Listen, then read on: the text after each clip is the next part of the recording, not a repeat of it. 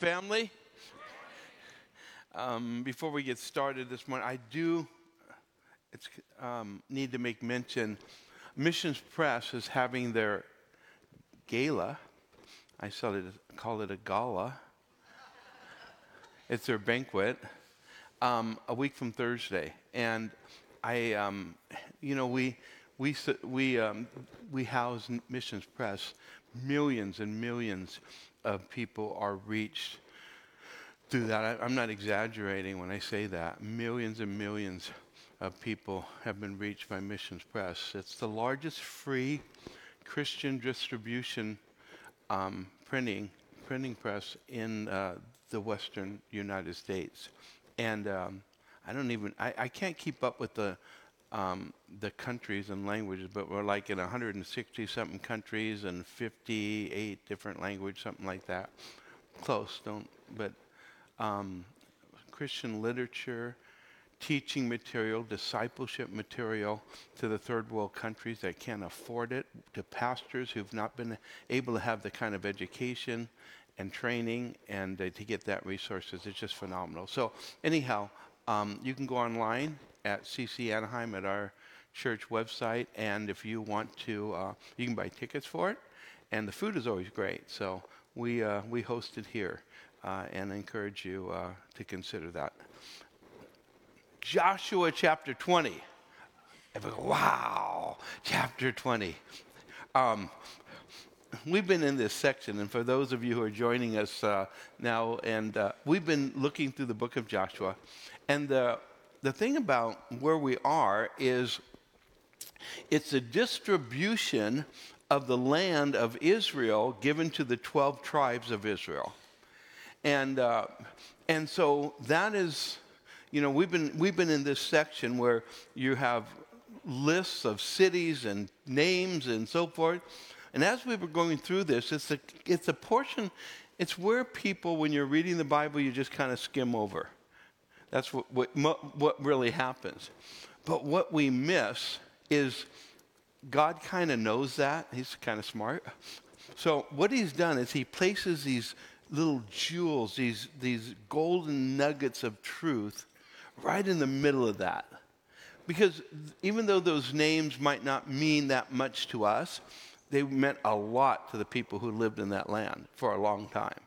And we actually learn a lot about the history and we learn about what God did and we learn a little bit about God's um, priorities, the things that God are, are important to God. And uh, obviously, when we see these, the names of all the people in any of the genealogical genealogical um, records, uh, not only does it help us as God gives us a link to whatever uh, tribe and of course things like Jesus and, and the disciples and where they were linked to, but also it keeps reminding us that God is so into the minutia when it comes to people.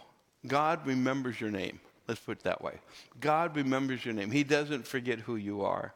And uh, we would just kind of let, how many know um, who your great, great, great grandfather was, you know, or grandmother? Okay, we got two, three. it's not that important, else we'd all know, right? and yet they could go back generations and know all of the relatives because it was they kept track of that. So um, so here we go. Have you ever been in a situation where you needed to find refuge? I mean, have you ever been in a situation where um, something or someone was after you and you had to find a place of safety? Well, um, I have a story. When I was um, years ago, I was uh, we had Carol and I um, a lady had come to our church and she was running. She had her children with her. She was running from a, an abused hus- abusive husband. And, um, and he had abused her for years, and uh, the last time uh, with a bat. And, and uh, she, was a, she was afraid for the kids, and she was afraid, afraid to go to the, um, you know, to the authorities, go to the police department, because she said if he got out, he would kill her And she knew that. She believed it. And she was probably right. I mean, that, that was her, her situation. So we had taken her in. And, but this guy was just relentless. Even though she didn't contact with him at all, he was relentless and found out where she was and found out that we were taking care of her. We were, we were helping her. And so I get a phone call from a psychologist up in Northern California, and this psychologist says, This guy, um, he had come to her, he was getting some kind of counsel, and she said, and uh, he is extremely mad. He's got a gun, and he, um, he said he's going to kill you. And, he, and she said, she said, and I believe him. She said, but I can't do anything. He's gone. I can't do anything about it. I'm letting you know. So that's kind of, um, you know, I get this, I, th- this call before service. So I go into church, and I, mean, I haven't had a chance to even tell anybody. I go into church, and a lady in church, as I'm preaching, has a vision and she comes up to me after service. She said, Pastor, I don't know what to do with this. She said, But while you were preaching, I looked and you had a hole in your head.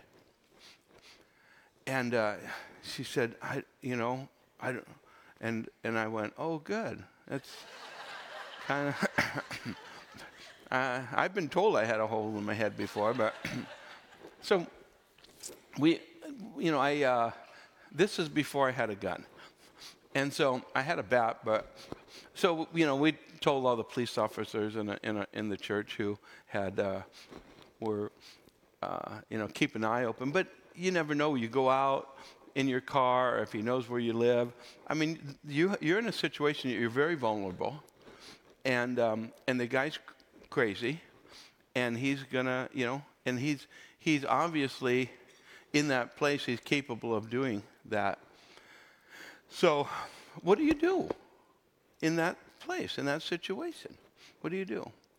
You go to your refuge. You go to God. That's what you do. Lord, I, I, let me tell you what we miss sometimes. Christians miss this. A lot of times you'll see yourself, you'll see the enemy at work. You know, sometimes you see or you get this um, kind of impression that he's targeting you or targeting your family. And when you get that sense that he's targeting your family, a lot of times people say, well, the devil's just trying to intimidate me, and I rebuke that fear. Well, it's fine, rebuke the fear. But maybe what's happening is God is actually exposing the enemy's plan so you can sp- do spiritual warfare against it. Your family can do, and you can do spiritual warfare. You see it coming. See, that, that vision that that lady had was not from the devil. God was showing her what would happen if there, if there was no, nothing done about what was coming down the road. And you can thwart. See, the, the future, God sees what happens if there isn't anything changed. He gives you that so things can change. And so the change for us was we went to very serious prayer.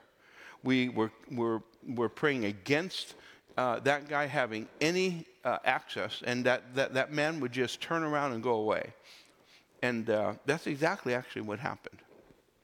He ended up coming down, but he ended up not approaching me. He ended up turning around and going back.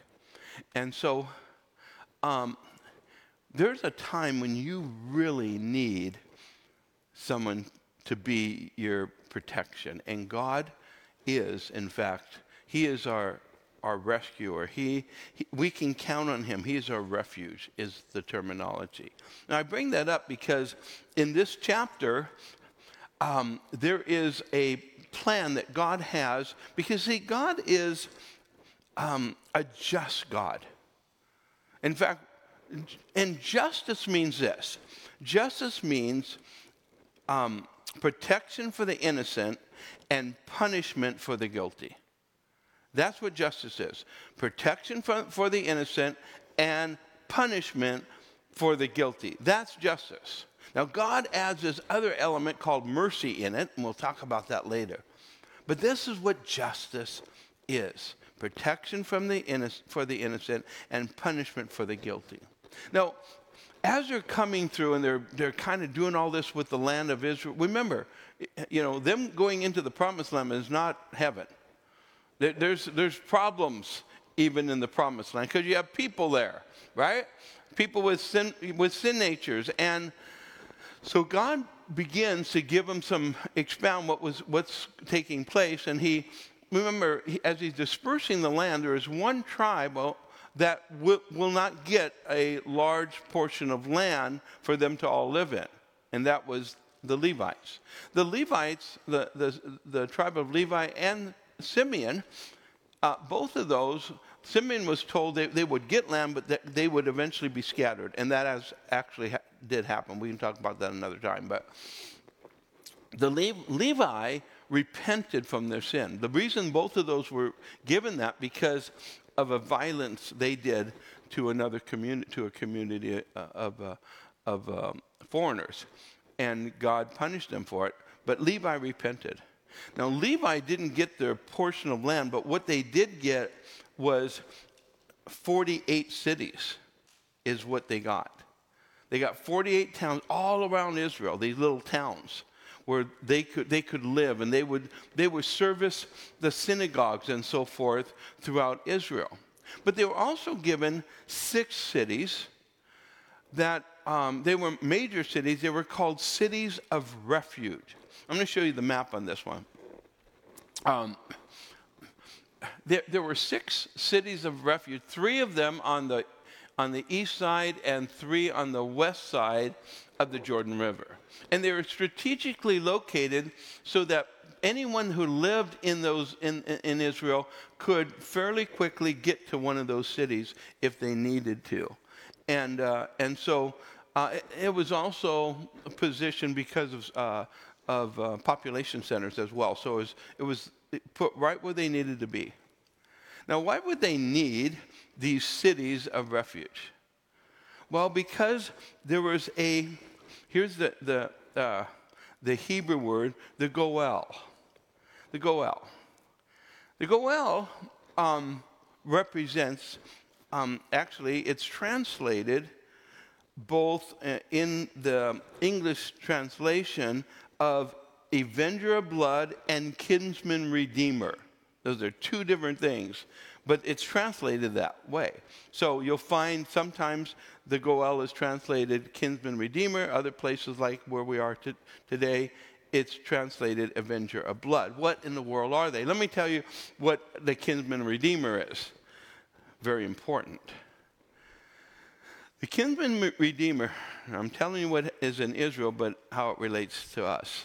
Kinsman redeemer was the responsible family member. He had to be a family member, a near kinsman, as they would call it, a near relative, who would take on the responsibility that if somebody in the family lost part of the family inheritance, the family land, the land that was the family land, they would lose it. Maybe they got in debt and it was, they, they, they lost the land. Or if they, because of um, servitude, they became a, a a slave through servitude. In other words, they owed somebody so much money that they became a slave to that person. Only the kinsman redeemer could get it back. Now, if the kinsman redeemer could purchase them as slaves, purchase them, or he could also purchase the land. And so if he went and purchased, this is how he did it, he would go and offer uh, for the land the, the price or the value of the land.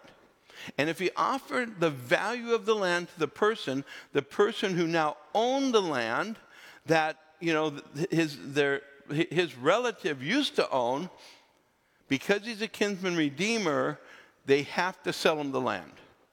You, you can't not sell. You can't say, no, I don't want your money. I want the land. No. If, they, if they're a kinsman redeemer, that land will go back to the family member. He's not buying it for himself. He's buying it for that family member that lost it. And you'll get the land. Okay, you're thinking, so how in the world that does how does that relate to me? How does it relate to me? The Bible says that Jesus is our kinsman redeemer. And here's the thing here's, there's a law of the kinsman redeemer. If the kinsman redeemer goes and he purchases the land, he gives the person time to get their stuff together and get out so they can take possession of the land. And if that person takes the money but then decides, you know, I'm not leaving, my house is here, I built this, I'm staying, then the kinsman redeemer has a legal right to kick them out of the land with violence, to violently remove them, whatever it takes to get the land back. That is the law for the kinsman redeemer. In the book of Revelation, it reminds us that our first parents gave the land to the God, little g, God of this world, Satan. They, they, he, they did it because, see, God had given them to have dominion over this place that God had given them. He had given them dominion, and what they did was they submitted to the will of Satan and, and came under his rulership when they decided to do his will rather than God's will. When they ate of the fruit, they were, and, and at that point, submitting to the will of Satan. And Satan became the God, little g, God of this world. And if you wonder why the world is such a mess, that's why. He, he has a rulership that was given to him. But the kinsman redeemer, our kinsman redeemer, he paid for it, the land. He paid with his blood. As he died for the sins of the world and he died and he, he, he died to, to win, to, to buy back, well, our, us from slavery, slave to sin, slave to the enemy. He bought us back that way and he bought the land back. And the book of Revelation starts off with a, a, scroll with seven seals on it, which, which represents the title deed to the earth. And, and the angel cries out, Who is worthy to open the seals? And all of heaven is silent for a moment and says, No one in heaven or earth or under the earth is worthy to open the seals. And John, understanding what's going on, begins to weep. He begins to cry. There's no one worthy. But then the cry out is, But the lamb from the, the lion from the tribe of Judah, the lamb who is slain from the foundations of the earth, he is worthy. He's worthy. If you wonder what the tribulation period is, it's the devil getting kicked out. You understand? Because at the end of all that, he's cast into, in, in, into hell. He's cast into the, the burning fire that, that burns forever and ever. He, what, what this is, is the kinsman redeemer kicking him out of the land all the demons, all of hell kicked out. All those who are the enemy of God kicked out. Bought by the, because of our kinsman redeemer. You get that? I hope you get excited about that. You kind of will understand a little bit more of Revelation if you didn't understand that. Understand what's coming down the road if you don't understand that. But he's also referred to, the kinsman redeemer, is often, uh, we, the, the, the very word is translated avenger of blood. Because the same person who was the kinsman redeemer in, in the Old Testament um, would have been the one who was also, or at least could be, I shouldn't say necessarily, but the family would pick someone that if someone was killed in their family, you, there were no authorities. We didn't have, they didn't have police and they didn't have that kind of thing in that, you know, obviously in those days in that culture. What they had, and it wasn't just in Israel, it was all around the world. I mean, na- uh, other nations, this is how it worked. You had a kinsman redeemer in your family, probably chose the big guy in the family, and you would say, You're responsible for avenging the blood of our relative who got killed. And either he would go or he'd have a group of people that would, got, that would go to kill the person who killed their family. Now, I said, listen, God's justice is, is that the innocent are not punished and the guilty are.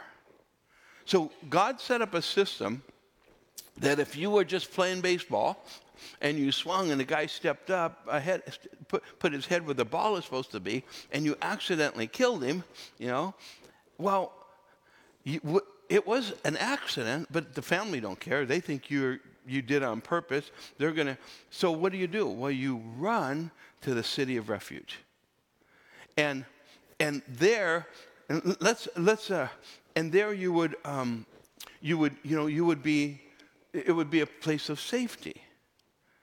See, because in God's economy, He values life. Values life. You know, after the flood, God destroyed the, the, the, the, world, He destroyed mankind, but for a handful to start over. The scripture says about them that man had become evil and violent. One of the things that happened in those early days is mankind lived long, long time. So there were people living eight, eight, nine hundred years. And uh, listen, if you're evil and you're living that long, you can get pretty bad in 900 years, right? Especially if you're, you know, you, you still have your strength. It's still, and, and there was. It, it really had gotten evil. That's why the Bible says that God shortened man's life after the flood because of violence. But, but in Genesis chapter 9 and verse 6, it says this Whoever sheds man's blood, by man his blood shall be shed. For in the image of God he made man. And as for you, be fruitful and multiply, bring forth abundantly in the earth and multiply. So God is saying, I want you to multiply. This is after the flood, I want you to multiply. I, you know, I value human beings. And I value them so much that they're at the highest value. So if someone takes another person's life, the value of life says that, that and justice says that that person's life should be taken as well. Now, so you have capital punishment in the scriptures, you see that. But, but God did it. Notice what it says. It says, because for in the image of God he made man. So mankind was made in the image of God. You're in the image of God. That's your value. Your value is that you're in the image of God and that God cares about you. And so when someone takes a life, they're, they're taking what God highly values, and the individual who does it is obviously not valuing life like God does. And God's means of keeping the value for human life up is if you take a life, you lose yours. That says life is really valuable. You see, so man tries to figure things out. When we get away from the Bible, we get in trouble. In fact, when we talk about the things of the Bible, oftentimes when it, it conflicts with, well, people say, well, you're getting political now. No, this is what the Bible says. The politicians just went against the Bible, and that's why their poli- politics are in the middle of the, the sermon. I mean, the, the, the reason they're in it because they crossed the line of what the Bible says needs to happen. And so we have, in fact, uh, human endeavors to try to figure out a way for, for justice to happen. And in many cases, injustice happens, but more than that, the, the, um, it, it increases violence when we don't go and, and look at what God has, has shown us in how to, to deal with this. So, God's method is simply this if a person intentionally kills another person, then their life should be taken as well. It's, it's, it's an eye for an eye and a tooth for a tooth, as Jesus had said in that. Not, not, an, not an eye for two eyes, you see, or not a tooth for dentures. It's an eye for an eye and a tooth for a tooth, which brings value. So people say, well, you know, we've had capital punishment, there are capital punishment in other places, and it doesn't stop violence. I want you to read a really uh, interesting scripture in Ecclesiastes chapter 8 and verse 11. It says this It says, Because the sentence against an evil work is not executed speedily. See that? Not executed speedily. Therefore, the heart of the sons of men is fully set in them to do evil. So he says, it's because we do not deal with it quickly. As long as we're not dealing with it and dealing with it in a timely manner, then what happens is it gets in the heart of men to do more evil. So you have an individual who we know have no question about the fact that they killed people, video testimony, people were there, they killed them intentionally, and so forth. And then they go for another 15 to 20 years before execution, or no execution, and as in many, many, in most states, that, that um, their, their life is not taken. They live until, you know, they, they, or sometimes they get out. And they have intentionally killed somebody, and they will and eventually even get out of prison. So, what you end up happening is people become more, t- people, it just says it right here. The, the heart of the sons of men is fully set in them to do evil. That increases. I know the argument um, that, yeah, what about when you put someone to death and they, we find out later they're, is, they're innocent, you can't go back. That is absolutely true. And that, that is what needs to be fixed in this case and that is what you want, need to work on is make sure you get the guilty who are guilty and the innocent who are innocent. That's what you work on. But if you don't do that, many, many, many times more people will die because the hearts of people are to do evil. And if you let it go, more people die. We've seen that. We see it. And of course, we've gone, you know, as a nation, we've gone there. We, we had what a kid a couple days ago shoot four, in high school, shoot four high schoolers. The next day, they were released in, on bail. And uh, the next day, they're at, at their house having a party after shooting someone the day before. Not one person, four people, put one in critical condition. When, and, and so the, the idea is not punishment, it's justice. And justice says, and Jesus, and, and God's word says, listen, people are so valuable that if you take their life, well, it'll cost you. And the violence has not gotten better. In fact, the last century is the most the bloodiest century in world history. By far. And that's not even talking about the unborn. So, now, there's an element, I said this, there's an element about God's justice, and that is this infusion of mercy. And we'll get to that a little bit further. But let's take and take a look at Joshua chapter 20 and verse 1. The Lord also spoke to Joshua, saying, Speak to the children of Israel, saying, Appoint for yourselves cities of refuge, of which I spoke to you through Moses, that the slayer who kills a person accidentally or intentionally, everybody say accidentally. See, this is accidental, it's not intentional. Un- accidentally or unintentionally may flee there, and they shall be. Uh, and, and they shall be your refuge from the avenger of blood. So, and he says, and, and it says, and when, the, when he flees to one of those cities and stands at the entrance of the gate of the city and declares his case in the hearing of the elders of the city, they shall take him into the city as one of them and give him a place that he may dwell among them. So there, he's, he comes to the city. He goes, I didn't do it on purpose. It was an accident. And they say, Come on in, you know, and we'll take care of you and we'll protect you right now. And then it says in verse 5 Then if the avenger of blood pursues him, they shall not deliver the slayer into his hand because he struck his neighbor unintentionally, but, it, but but did not hate him beforehand. So this was not this wasn't pre-planned. Verse 6.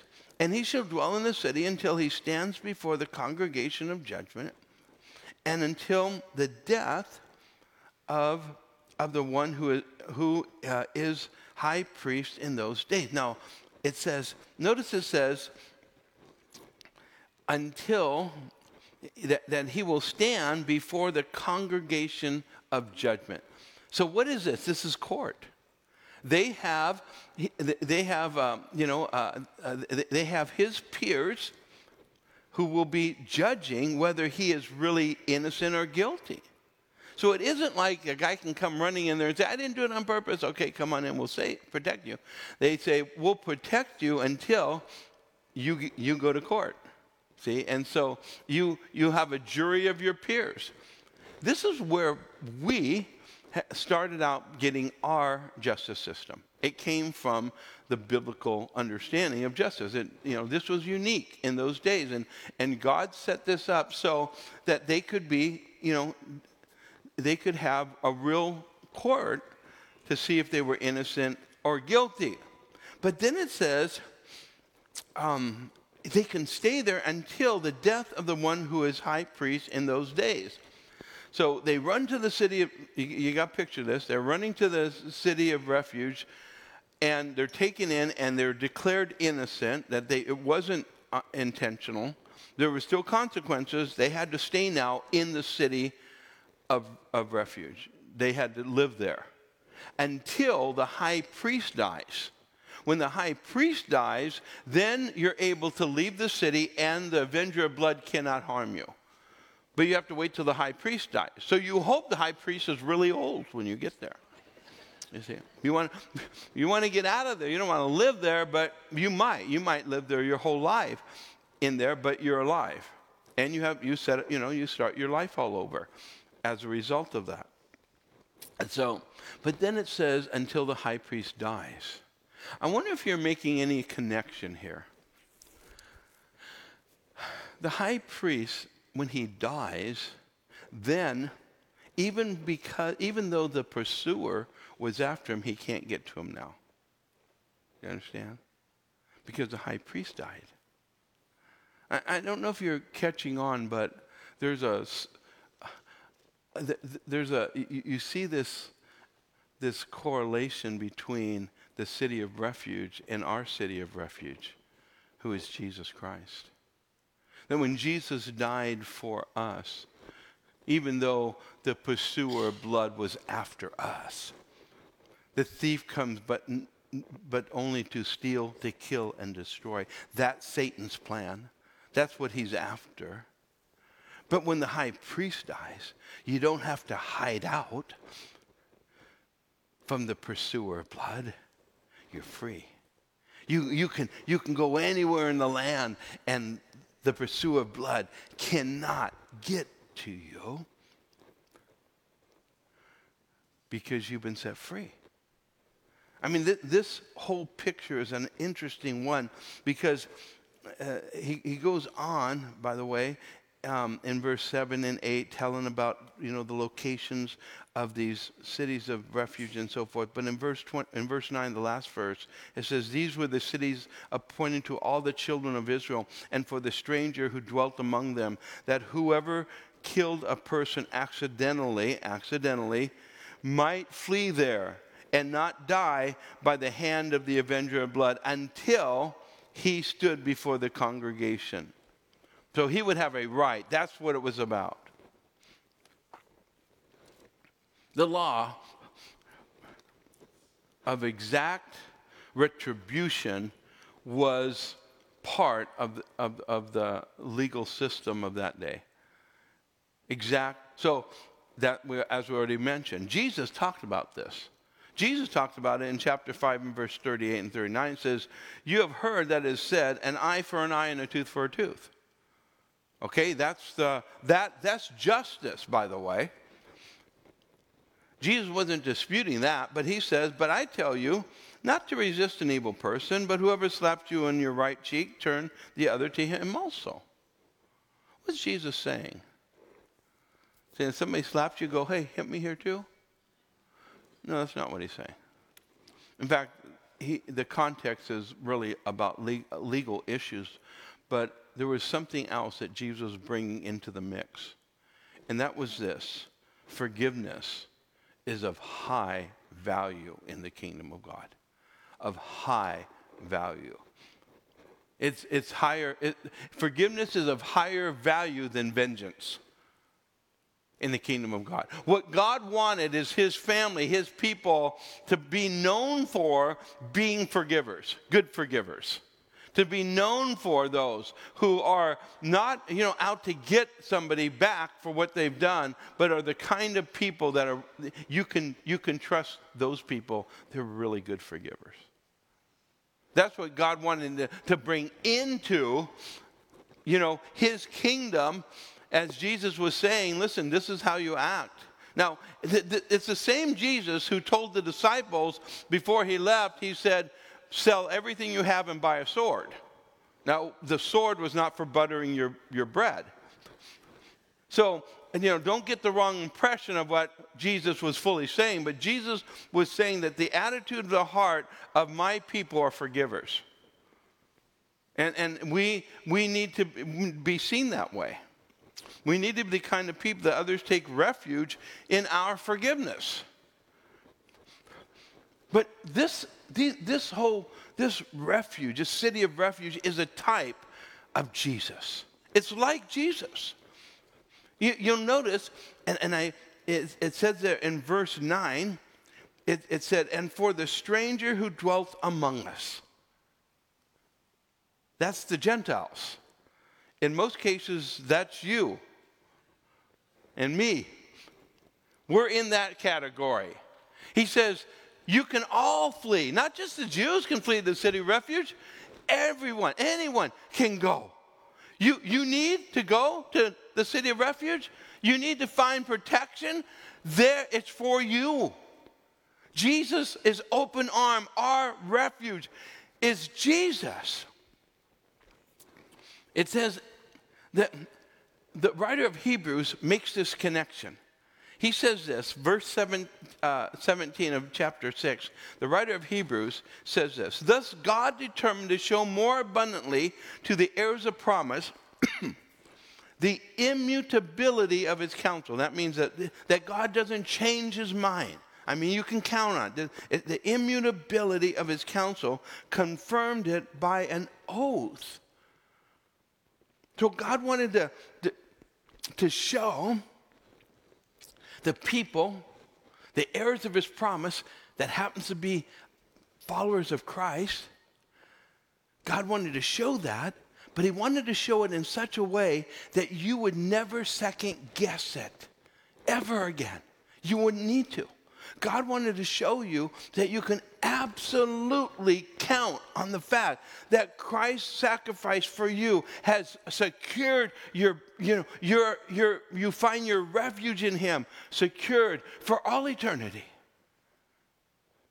And so he goes on and says that by two immutable things, two non changing things, what are the two things?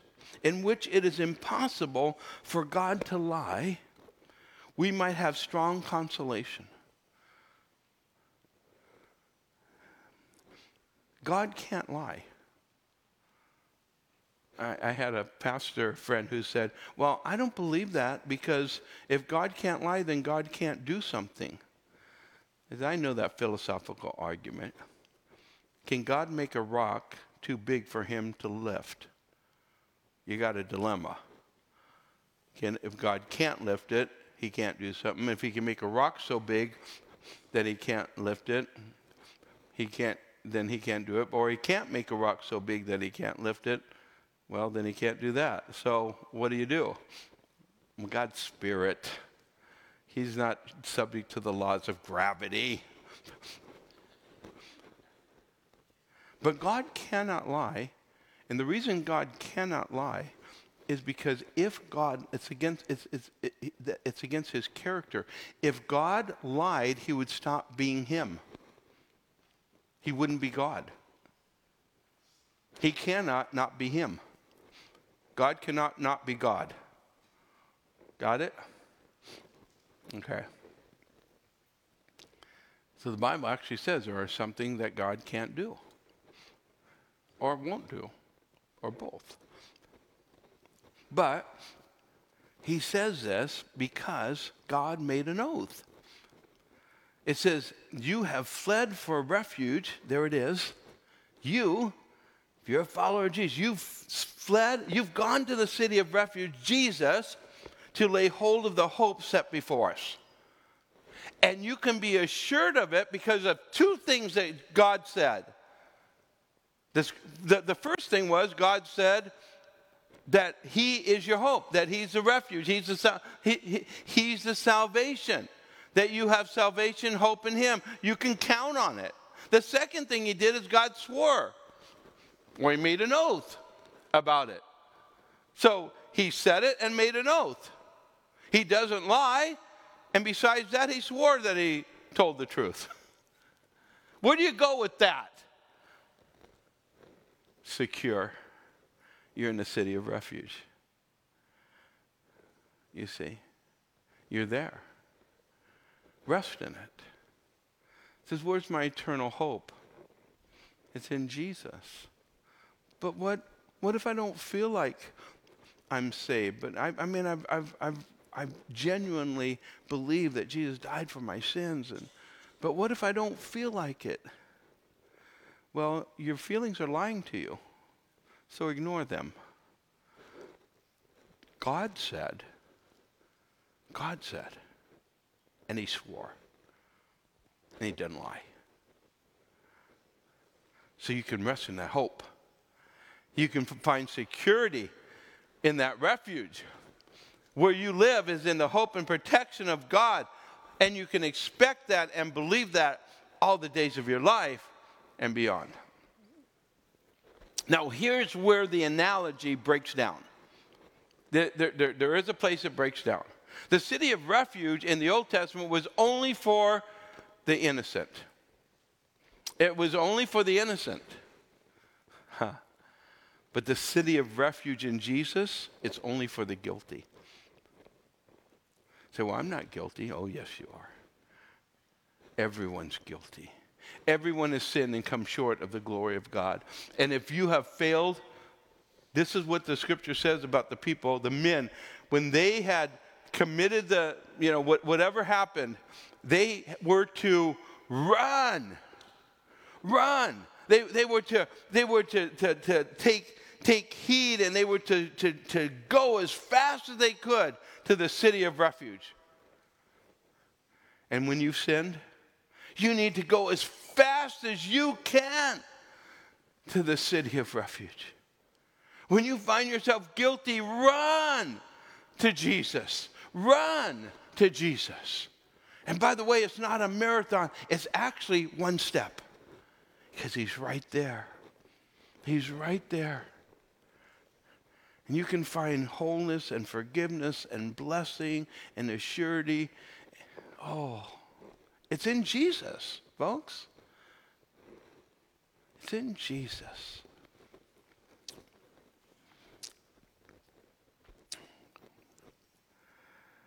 Psalms 101:1 says this I will sing of the mercy and justice to you, O Lord. I will sing praises. See, there it is. God is just and He's merciful. Because He paid the price. He didn't get rid of your sin just by getting rid of your sin. He actually took it upon himself. He who knew no sin became sin for us that we might become the righteousness of God in Christ. Your sin was placed upon him, past, present, and future, upon Jesus.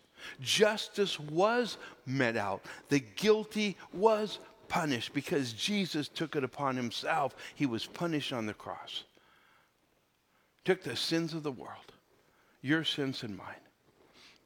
So, now, because of that, we're cleansed. We're the innocent. We're free.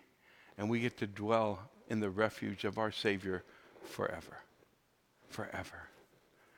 The promise of God. The scripture says in Psalms 99 the Lord also will be a refuge for the oppressed, a refuge in times of trouble. Psalms 46 1 says, God is our refuge and strength, a very present help in trouble. And throughout the scriptures, you'll find over and over again the references to the fact that God is our refuge.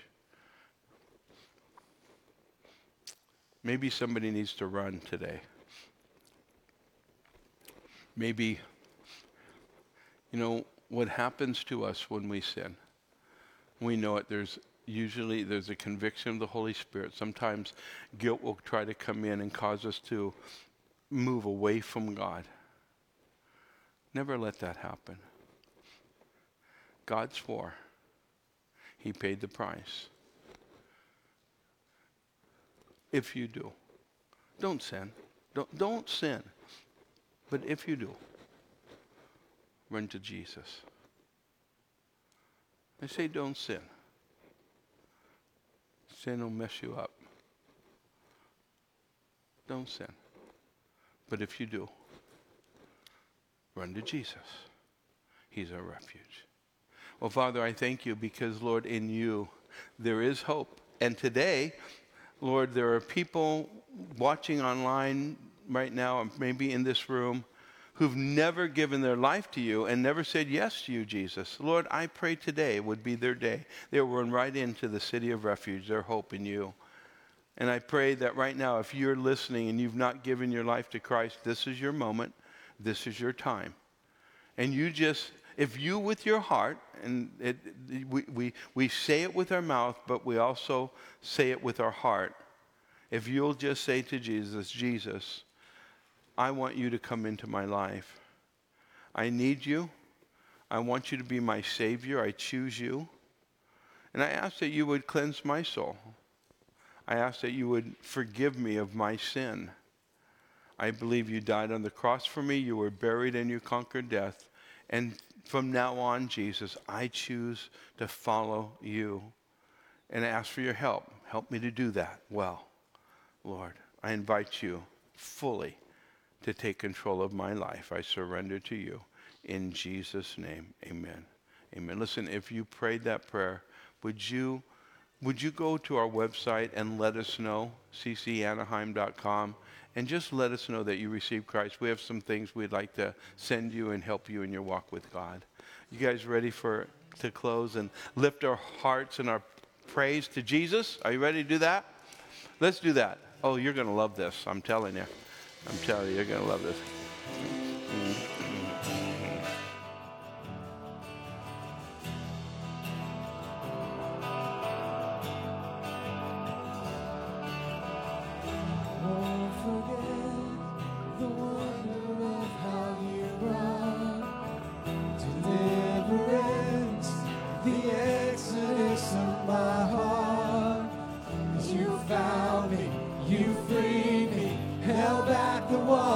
for mine.